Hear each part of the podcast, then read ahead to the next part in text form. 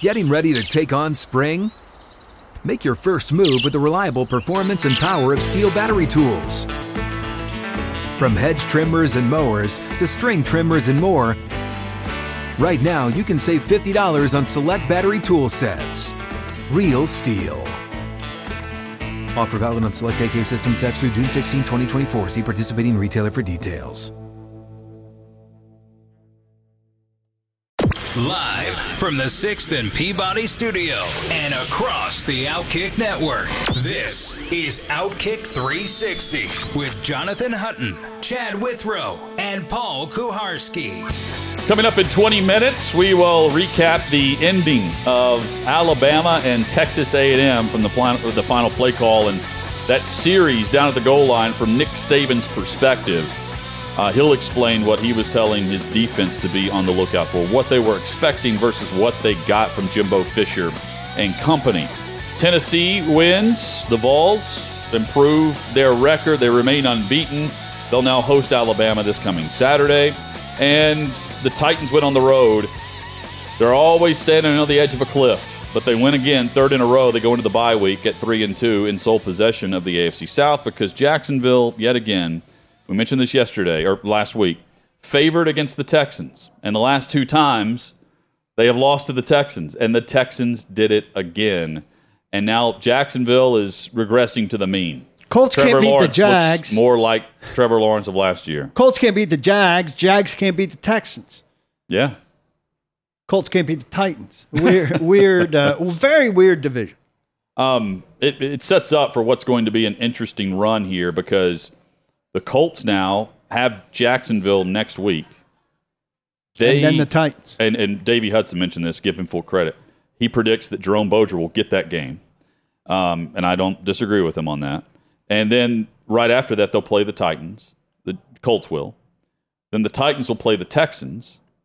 And you'll start to sift through all this where I go back to Thursday night last I said last week, Chad, that win, they had no business winning that game 12-9 against Denver. You know, that win felt like a loss, but that win counts as a win on the win-loss column now at 2-2 and 1. And that game will keep them squarely in the mix. Imagine if they lost that game and what the AFC South standings would look like today compared to what they are, which is the Colts there, you've got the Jags 2 and 3, and then Houston just picked up their first win of the season. Well, it, it's a season saver. It felt like at the time, and it still feels like it today. And the Colts, for as bad as they've been, they're two and zero against the AFC West, which Yeah, is crazy. yeah, that's another good point. I mean, they beat the Chiefs and they won in Denver. If we would have said that before the season, we'd say that they might be undefeated. Oh, the media's right now. correct. Yeah, yeah. The, yeah. The, the- finally, right. the media just had it right all along. This Colts team is a Super Bowl contender, And- but instead they've sucked, and they sucked last Thursday, and they still won in Denver. And you look at the Titans who've won three in a row. They're going on a bye. They come back. They play the Colts at home, who they've beaten and we don't think are very good. They go to the Texans, who they should beat. They're at the Chiefs on a Monday night. They probably get slammed there. Then they host the Broncos. They could win three out of those four. Sure. Then things get really tough. But they could be sitting, uh, you know, with uh, uh, six and three. Could, and, and still not be very good. Right. Yeah, I'm, and then I think things take a downturn. I mean, I, I, the Pa- they're at the Packers. That's tough. They host the Bengals. I still think that's tough, uh, though they're going to have revenge on their mind for that, right? Then they're at the Eagles. Then they start against the Jaguars. Then they're at the Chargers, uh, and they still have the Cowboys. Uh, they've got a lot of losable games coming up. But the next month, I think, outside of the Chiefs, they could be in pretty good shape. how about the uh, the NFC East? By the way, with the Giants, Cowboys, and now Eagles, they, they remain unbeaten. If you start to look to their schedule, they've got Dallas this coming week, and Prescott could play. Um, Prescott's going to play and screw everything up for them. I really believe that. I think the Cowboys, I the way they're playing right now, defensively and smart on offense, is a great formula for them. Dak comes in, and all of a sudden they're looking for you know some high flying offense, and I think We'll trouble. see. Paul, you know what you're trouble discussing right now? A quarterback controversy. Yeah, I, but You're I mean, saying putting not- Dak Prescott back in would be worse for the Cowboys. That, by definition, is a quarterback controversy. I, I'm here's what I'm saying. You got to put Dak back in, but you got to play the same style of ball. Don't change back You know what? to I'll, I'll say it. Don't start Dak until Cooper Rush loses. Why would you mess with this run right now? I wouldn't change or a thing. until Dak's hand is is excellent. Again, I would not change a thing. Let this guy lose and then put Dak in. They've been playing Wa- very good football. Watching the game though with the Cowboys and Rams, Defense they had a defensive touchdown. They blocked a punt, got a, a short field. Run game was phenomenal. Defense is extraordinary. Cooper Rush attempted 16 passes the entire day. We completed 10 of those for a little over 100 yards. Like it's a very like they play it safe with him, and for good It's reason. working. Uh, it's working, but it's not like Cooper Rush played like Bailey Oh, Zappe no, no. yesterday. He's a minimalist. It, it, it- But it's it- it- working. he struggled. He he. There were a couple times in this game where uh, he he was. I, I thought, man, if they get Dak Prescott back and we get, keep in mind, this was the highest scoring offense in the NFL last year. Dallas That's crazy. with Dak Prescott. Where could they end up? I'm not worried about like playing the same style. I'm thinking where can they go if Dak is like last year's version of Dak Prescott? We're you know we're I'm I- I'm guilty of it too. I saw what he did in Week One against Tampa, but uh, you know I've also seen some bad quarterback play throughout the league this year. Don't you have though a little bit of a feeling that it'll get messed up? What do you mean? I- His hand? No, th- th- what they're doing will get messed up with the change. They they're I mean they're they're incredible on defense. That's number one. So that's not going away with the quarterback. They're actually running the football well uh, with Elliott and Pollard. Pollard had a 57 yard touchdown run in that game yesterday. Elliott, 78 yards rushing, and then you had 86 from Pollard. Um, there's a physical tone to their front now that is a bit different than what we saw on that Thursday night against Tampa. He can make it harder for the they're not turning though. the they're not turning the football That's over. where it is. He can make it harder for the defense with an untimely But with Dak turnover Prescott, and the I bad. expect him to throw more than 16 passes in a game. I don't Yeah. expect them to, you know, to have to Look- limp around and play off of the run game instead of uh, relying on your superstar quarterback to make a throw. Bailey Zappe attempted 21 passes. Cooper Rush attempted 16. That's just the formula for this Cowboys team. All I'm saying is, I would not mess with that formula that has you on this win streak right now. Now, it's going to bite them, you would think. You can't just This week. continue to not have a passing attack and then, but when that happens, absolutely. Let's go to Dak Prescott, who does bring more to the offense. I, call me crazy. I'm just not someone, if I'm the head coach, that I'm not going to mess with a winning streak and success when you have a formula for success. And that formula with Cooper Rush is don't get us beat, be efficient. We're not going to throw the ball that much. Get us into a good play, run the football, play great defense. Hey, and that's working for the Cowboys right now. After this Eagles game, they've got the Lions at home and the Bears at home. I mean, those are two games this they is- shouldn't be able to screw up any way, shape, or form. Then they go to the Packers. There was a buzz last week that he could play this this past Past weekend. Like, um, I, I think it's happening sooner rather than later.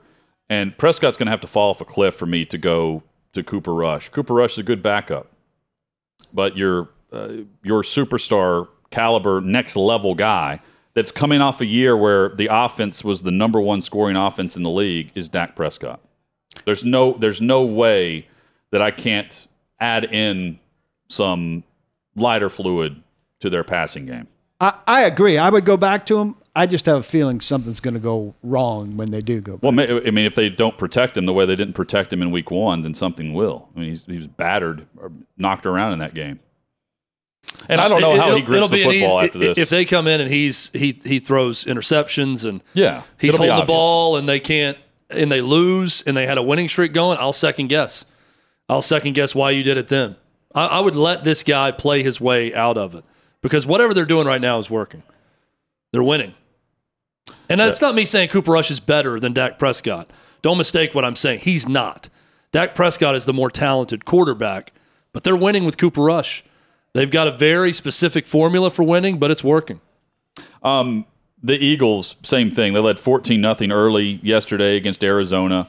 The Cardinals had a great chance to go win this game, or at least tie it.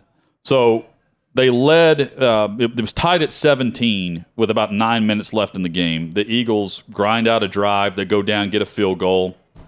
20, um, 2017 was the, the final score. It was 20 to 17 after this eight minute drive. about a minute 50 left on the clock.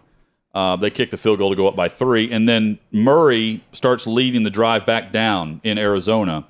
And he picks up the first down if he's a running back or a wide receiver. He does not pick up the first down because he's a quarterback giving himself up. And as he slides, his knee never touches. But as he slides, it's based on when you give yourself up, which was about a half yard Early. before the line to gain. And instead of first down, it's third and one. They go stop, spike the football, so it's fourth and one when you stop the clock. And he did not pick up the first down based on where he started his slide. They attempt the field goal, they miss it. Philadelphia wins. They remain unbeaten. The Eagles didn't play a bad game. They they gave up points early. They still have not scored in the first quarter, um, but they settled in. Offense came back to to make some plays, and I thought Hurts was at his best on that final drive to go get a field goal. Should Murray have known better? Yeah, but I also think like I, we have the benefit of seeing that that line on the field, you know, and so do the refs on the replay. Like in in real time, I thought he got the first down. Um, but yeah, I mean, uh, situational awareness is something that's been a knock on him. So, yeah, I mean, you can be critical of that, knowing where to slide. At the same time, it if was- he goes and gets crunched and you know crushed, and he's in concussion protocol, then we're ripping him for not sliding in that situation. I don't know. He he's kind of in a lose lose situation unless he just slides at the perfect time. He was very close to the line to gain. Yeah, But he, he did give himself up about a half yard before. They got the call right based on the rule. Kyler Murray's in a tough spot in terms of perception because he does something like that, and it's impossible not to immediately think Now he this is a guy who needed a clause to study, yeah. and his awareness Yeah. was lacking in this one moment. Uh, fair or not, that's what the Cardinals have allowed when they did that. I agree. will always second guess Kyler Murray now, and I know that I'm like that. I'm not alone unless that- they're that has unless to do with they're film undefeated and he's great. Uh, no. It doesn't. game awareness, but it's just it's one of those things that oh well maybe this guy isn't the smartest football player. You just you're going to go back to that whether it's fair or not every time something like this happens. But that's the unfortunate part of that story was if they're not undefeated and he's not playing great, there's going to be second guessing. Yeah, and they, you know, if it's a first down, he. I think the awareness comes from not knowing that he was short on the line to gain. So he immediately gets the offense together, quick spike, and instead it ends up being fourth and one. They have to attempt that long field goal, ball game, after the miss, and and And you Jalen got to be a yard long and not a yard, a, a, a half yard long, not a half yard short. You got to be Yeah. a yard long in that situation to cover yourself. Jalen Hurts continues to sound like a, a leader and an MVP type guy post game. He was asked about you know the five and zero start and blah blah blah, and he immediately just stopped and just said, "Look, um, I I don't want to hear about the record because I didn't want to hear about the record last year when we were two and five. You guys kept telling me what the record meant then. This record doesn't mean anything at the same point of the season for us in October. Stop talking about it." You know, then they're off to Dallas, back to Philly for a big game against Dallas. I I just like the the tone and the direction that he's taking his offense. Um, yeah, He- he's we, we always talk about up nice. coaches sending sending the message. He's sending a message to that group, and he he is now um, scored the most rushing touchdowns by a quarterback in his first 25 starts. Made that official yesterday. 19 of those. He's had a rushing touchdown in 19 of his 25 starts. He passed Cam Newton yesterday. Impressive, Impressive start. Impressive That- guy. That team is really good. Oh, they're gonna. So if they get Really past good. Dallas, if they get past Dallas and that defense, I cannot wait to watch Micah Parsons against Hurts in this and how they address where he is um, this coming week. But here's their upcoming schedule. So if they survive the, the Cowboys, their stretch comes against bottom feeders, and I realize you cannot take for granted any of these teams based on how some of these games go. But they have the Steelers, Texans, Commanders, and Colts. All that takes them up to week 12. And they will play the Packers and then the Titans around that time frame of their schedule. So they, they have a chance to be unbeaten as we're starting to look ahead to the Thanksgiving schedule. They could be a real story. Oh yeah, I mean I, th- that division to me is a real story right now. With the Cowboys on this run, with Cooper Rush, with the Giants, Yeah. shockingly with one loss, the Eagles. It's the best division in football right now. From Um, a record standpoint, they're better than everyone. Despite the Commanders. Chad, how good is Tennessee compared to Georgia in your mind? Because that's where we're going to get as we even, even depending on how the game goes against Alabama. We if they beat Bama, then that that's the game of the year. I'm not I'm not even trying to look there yet. I'm looking ahead to even if Bama beats them, where are they with Georgia as you try to address where Georgia is? Because I, you know, Stets, Stetson Bennett is he's tailed off. His numbers are nowhere close to what they were through the first three weeks of the season. Um, they have question marks, right? They, they they've had a get right game, but they still have question marks. And I don't see I, I see a lot of solutions on Tennessee side of things. I see solutions for Georgia too. I just I think I'm trying not to be blinded by where I thought Georgia was versus where they are, which is still really good, but not last year, right? And Tennessee is not last year, and they're above expectation of where we had them to begin the season. So I'm trying to balance those two. Tennessee is a lot closer to Georgia than they were a year ago. The- the- let's start there. I mean, uh, I think offensively they're superior in their system and how they can score. yeah, But here's the problem with Tennessee versus Alabama, Tennessee versus Georgia right now. And I don't think they have this issue with anyone else that's on their schedule. From a talent perspective, Tennessee still has some very talented players at the top. And this was they had this a year ago also. It was some spots. They lack the depth. They lack the I view Tennessee going into a game against Alabama as here is everything that has to happen right, and here is everyone who has to play great in order for Tennessee to win the game. I'd say the same about Georgia. When you're looking at it from George or Bama's perspective, you're looking at it saying, here are all the different ways that we can win this game with certain things going wrong, but yet other things are very, very right because we have superior players. And Georgia and Alabama have superior players to Tennessee. And there's no quick fix for that. This is still not a deep team. It's a bad it's a bad secondary for Tennessee. They're getting the absolute most out of their defensive front, but I don't think that's going to last against Alabama and Georgia throughout an entire game.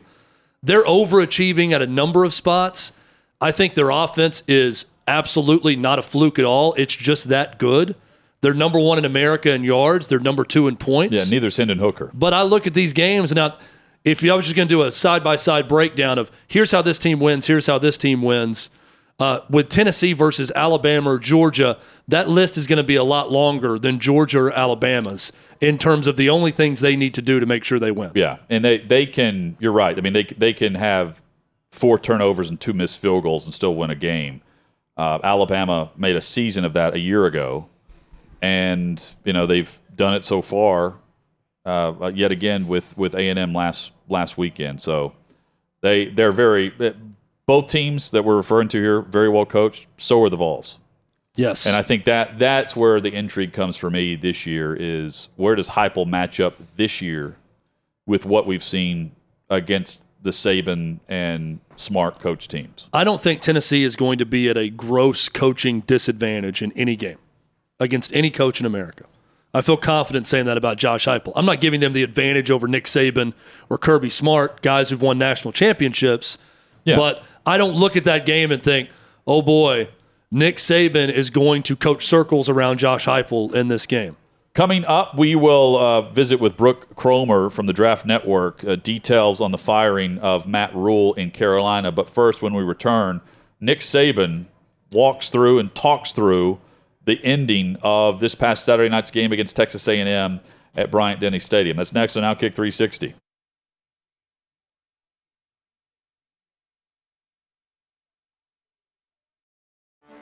Get ready for the greatest roast of all time the Roast of Tom Brady, a Netflix live event happening May 5th.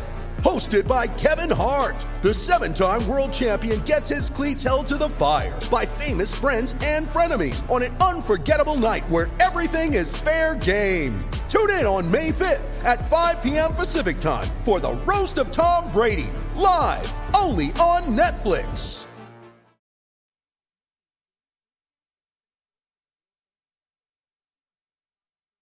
Looking forward to visiting with Brooke Cromer momentarily. The Draft Network will get her take on Matt Rhule fired in Carolina. And the culture behind the scenes there with some of the coaches wanting out. Uh, Chad, you heard this and brought it to our attention. Saban on his coaches show discussing the finish to Bama and A&M. So, if anyone ever wanted to know how you can win seven national championships, it's that you get as good at talking about football as Nick Saban is at talking about football. Tennessee Alabama is going to be the, the biggest, most high profile game of the upcoming weekend. Alabama Texas A&M was one of the more high profile game, maybe the highest profile game from this past weekend. The game ended on one final play that Alabama defended very well, and Texas A&M did not complete a pass into the corner of the end zone. We're going to let you see this if you're watching, hear this if you're listening right now. This is Nick Saban on his coach's show going through the video of everything going through his defensive staff's mind as they prepare for this final play from Texas A&M. No surprise what the play of the game is, Coach, presented by CB&S Bank. Well, you know, they scored a touchdown earlier on the same formation, and we were actually trapping the flat and playing everybody inside out. So this number three receiver did that. All right, so, uh, and that's actually what we wanted to play if it was a two point play, which this situation is the same as a two point play except because they had done that, we wanted to change the leverage on everybody. So we're playing outside technique, outside technique. This guy's a rat. All right. Henry and two are reading the back. If the back goes out, two will cover him.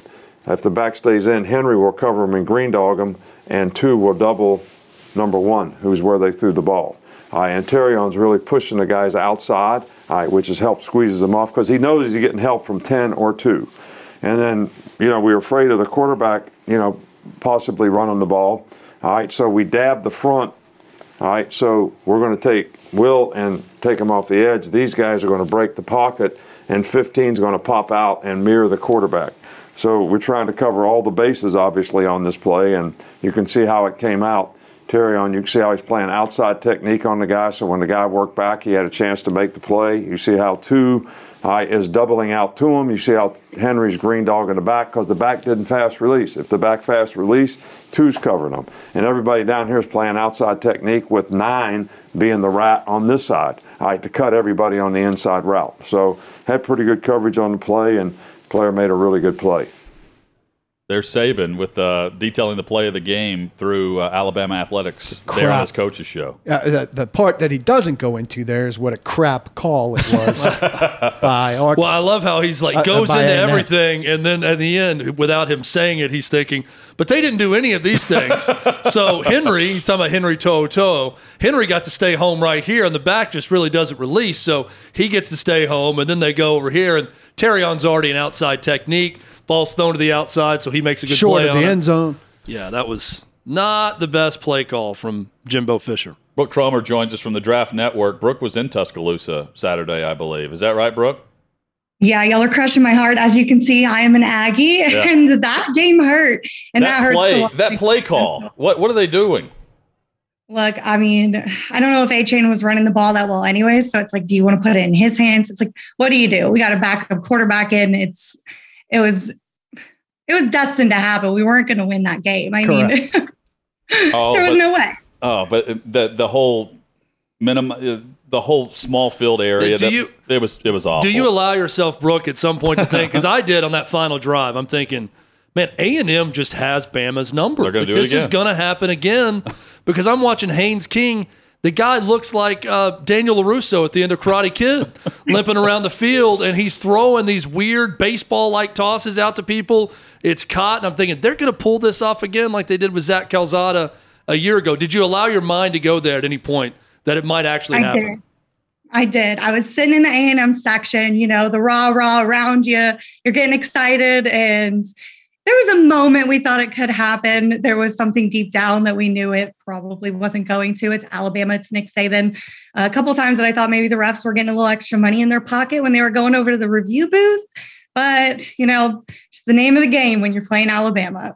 So, Brooke, speaking of Nick Saban, uh, his NFL experiment was not great with the Dolphins. Less than that. And uh, you had a tweet earlier today about Matt Rhule's NFL experiment not going great. Some similarities, not as outwardly as, as Urban Meyer in Jacksonville, but this seems to be kind of a recurring theme for successful college coaches taking the next step to the NFL.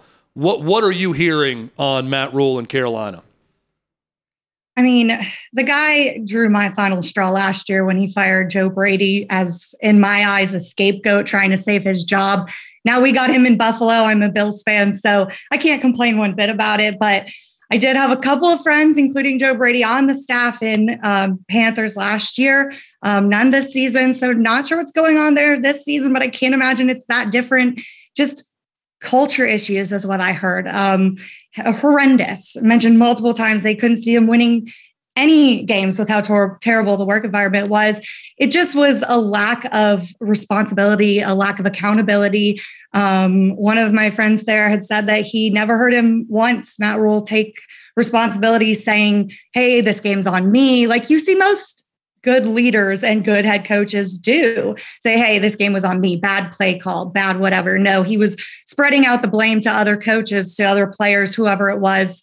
Just not a bad, not a good culture. And as I'm sure you guys know, in coaching, chemistry is everything. If you have good chemistry on a coaching staff, you're going to get through some really tough times together and you're probably going to be able to get to the playoffs, if not get to that championship game. And you see that time and time again. Most of the teams that do get there have great chemistry. All the coaches can trust each other. And once that starts losing, which it sounds like it was under Matt Rhule there, that it's going downhill from there. So Brookie's out after five games, and I'm, I'm sure David Tepper doesn't want to pay the buyout if he's going to win, uh, but fires him after five games, and he somehow brought him back for this year. He's got the money to pay the buyout if he wanted to. Why did he keep him? And it was the worst kept secret that the hot seat was extremely hot for Rhule anyway. Um, is it is it par for the course that you thought that based on what you know and who the coaches you've talked to that it could happen this soon? I mean, this is early. This is early in the season. You'd think they would at least get him to like a third of the season, maybe halfway through the season. But I don't know. I mean, we've seen with this general manager, he likes to make decisions quick. And once he makes them, I think he's got his mindset. I don't think he can see past it. So I'm not that surprised. Um, I don't think anyone really wanted to be there. I know one of my friends was hoping that he could just go with Joe Brady. Like, hey, can you just pay me? Just let me go.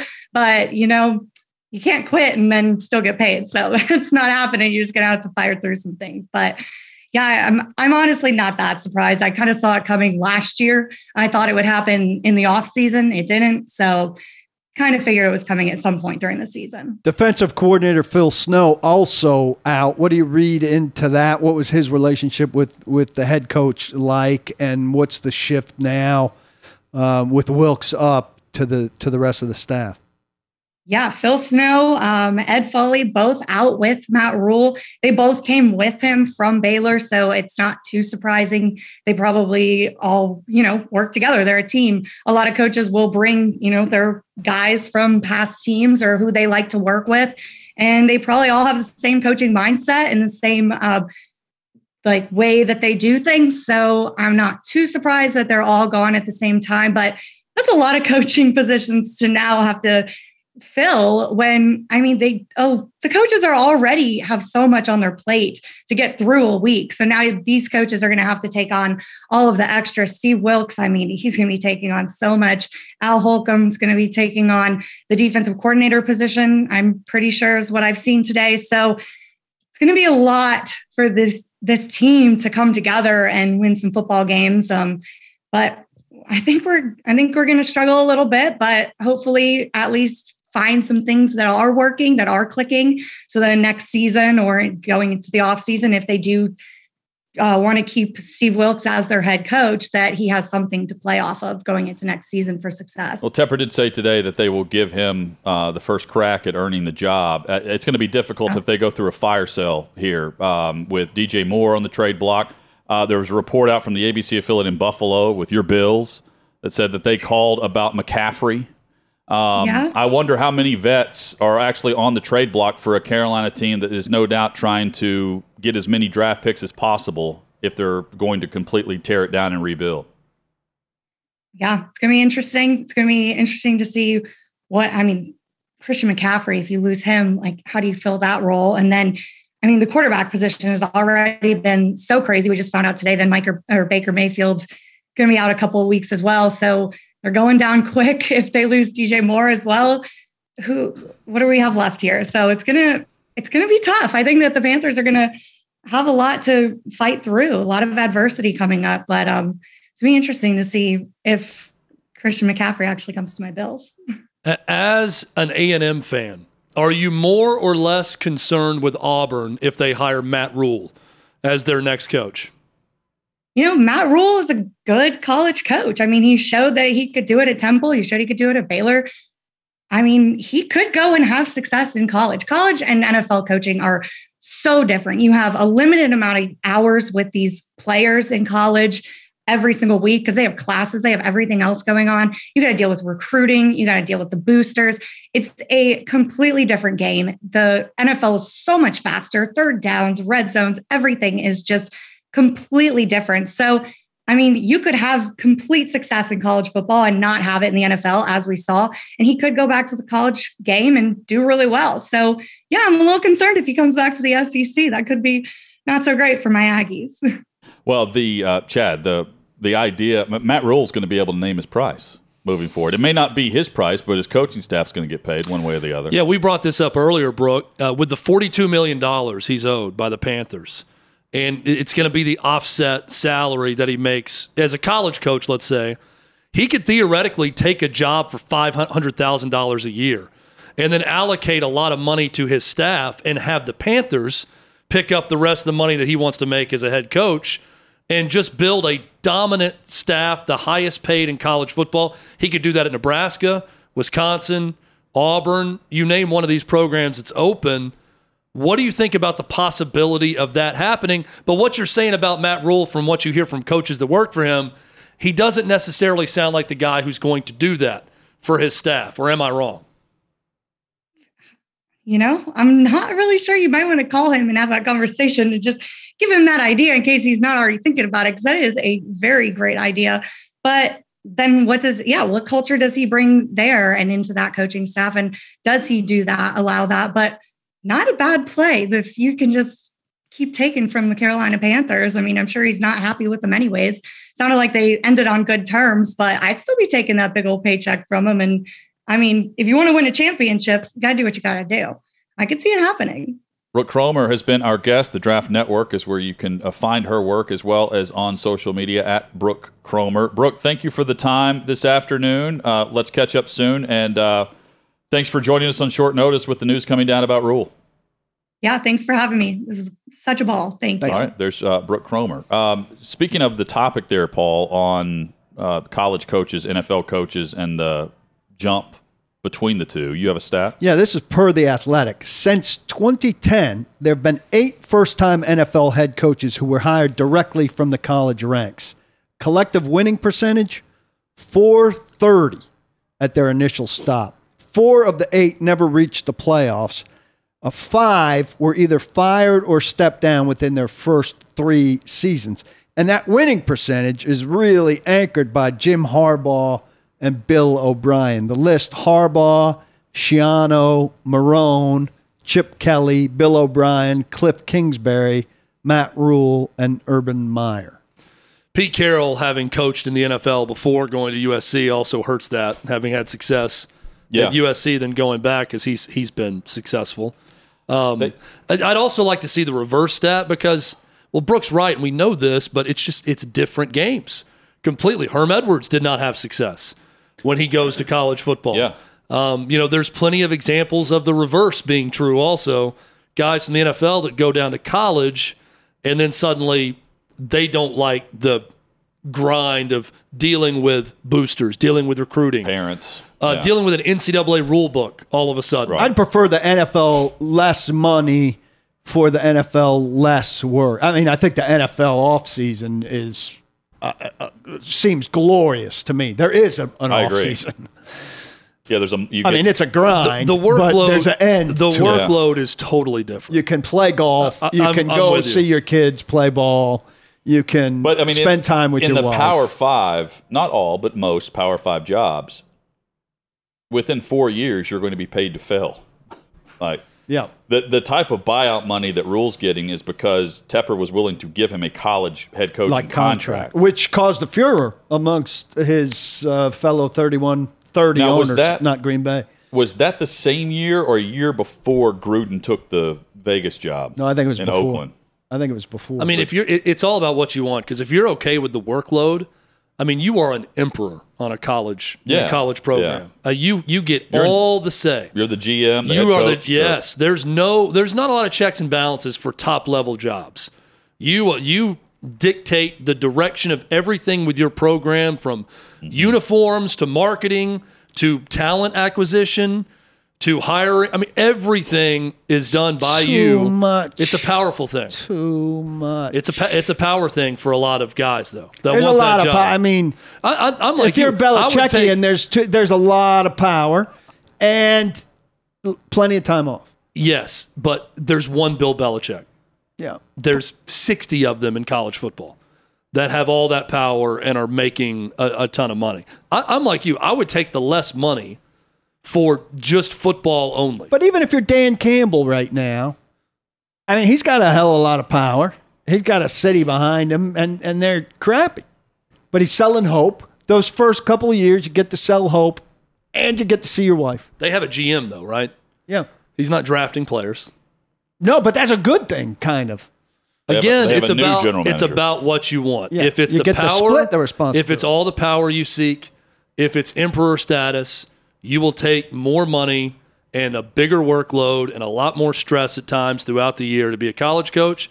And if you want to be all about football and coaching football, the NFL's the way to go. I I They're would side with the NFL head coaching job as a much less stressful position because I'm not, you know why? I'm not having to look at my Insta DMs to see if the defensive back from Plano, Texas got back to me it, so I can respond to help in recruiting at all times. It's, or, it's or just the different. defensive back at Western Kentucky. It- yes, name the school they could be transferring from. Yeah. There's always something. There's, I mean, just think of a, a big game weekend for a college coach.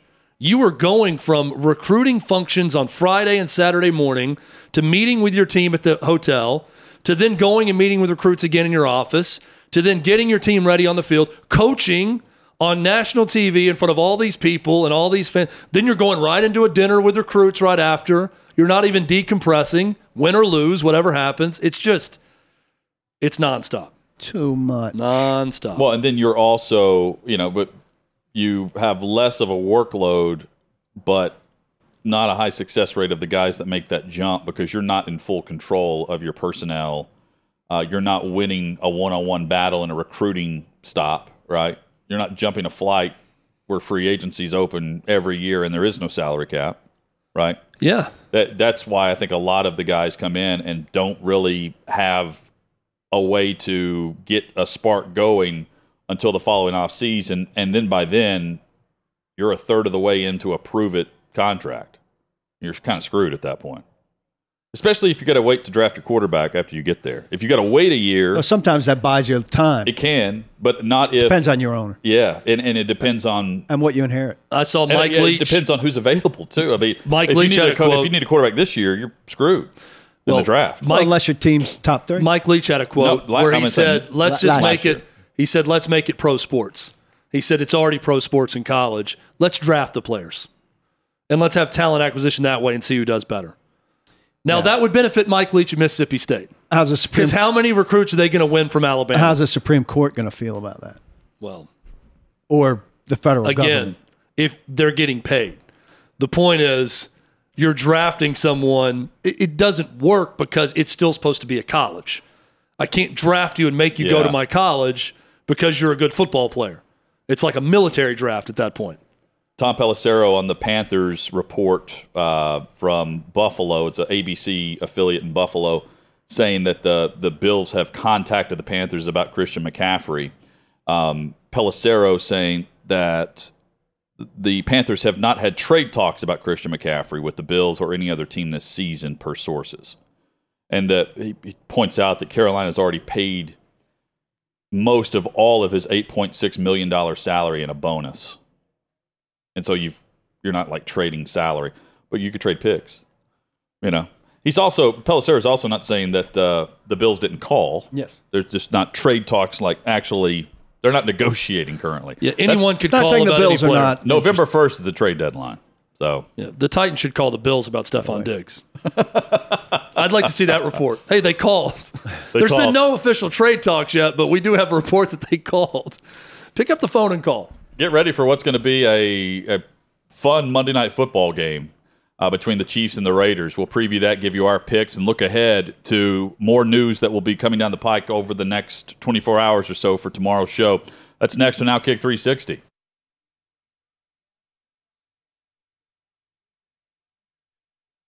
You ready? Showtime. On May 3rd, summer starts with The Fall Guy. What are you doing later? Let's drink a spicy margarita. Make some bad decisions. Yes. Audiences are falling in love with the most entertaining film of the year. Fall guy. Fall guy. Fall guy. That's what the poster said. See Ryan Gosling and Emily Blunt in the movie critics say exists to make you happy. Trying to make it out? Because nope. I don't either. It's not what I'm into right now. What are you into? Talking. Yeah. the Fall Guy. Only in theaters May 3rd. Rated PG-13.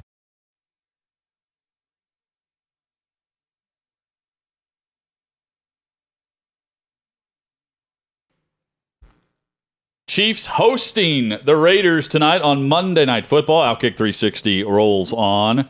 So Troy Aikman threw for 165 touchdowns in his entire career.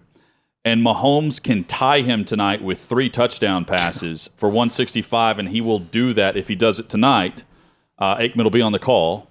He will do it in 100 fewer games. And he has a chance to do it this evening. So if you want to bet a, uh, a, certain aspect of this, outkick.com slash bet, I would say that the stat itself kind of feeds in and leans into over under touchdown passes for Patrick Mahomes here. I would also say take the over 72 and a half yards receiving for Travis Kelce. He's had at least 100 yards or more each of the last four times he's faced the Raiders. I'll take a 30 point night from Kelce. That's all I need. That's what I hope. Okay.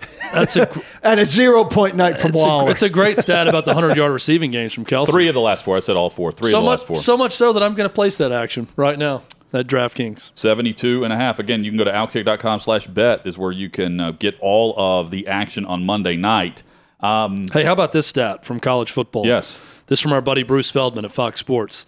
Tennessee ranks number one in the country in offense. In 2020, the year before Josh Heupel took over, the Vols ranked 102nd in offense just two years ago. It's a small. Uh, It's a big increase in a short amount of time Very impressive. with not a ton of turnover personnel wise, you know, in that short of amount of time.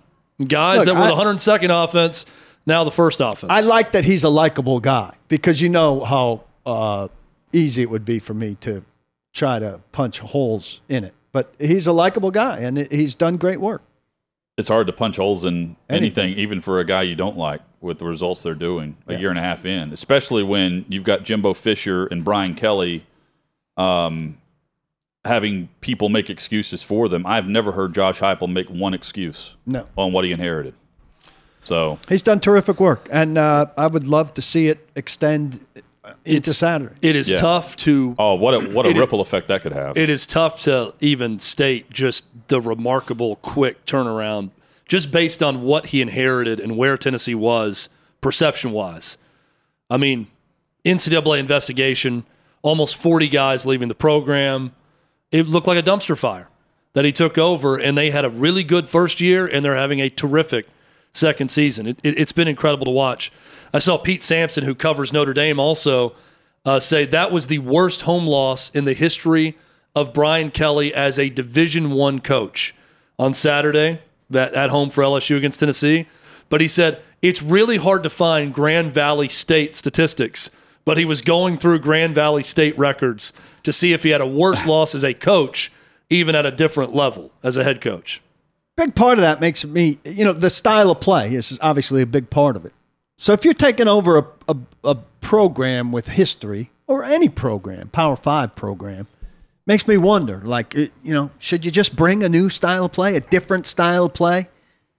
It- if if you're a good enough coach that can do that, is that a path to if you can get the kids to do it? Is that a path to getting better? Well, usually it's a path, path for failure because you're inheriting something that they do this one thing and they have the personnel fit for that.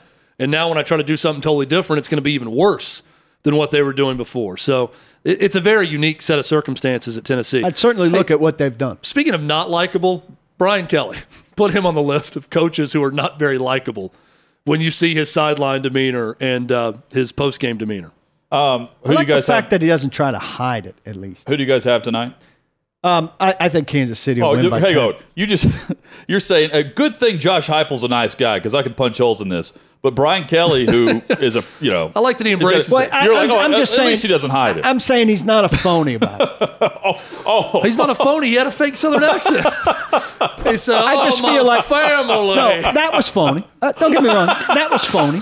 But I think Brian Kelly being unlikable, he's not phony about it. He's just flat out unlikable. It's just just who he is. I think Kansas City wins by 10 tonight. I think my family's going to watch Kansas City win big tonight.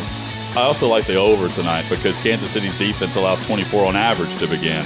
I think it's going to be a fun game on Monday night. We'll recap it tomorrow. John McClain and much more on Outkick 360. Don't block that box, but please lock your locks.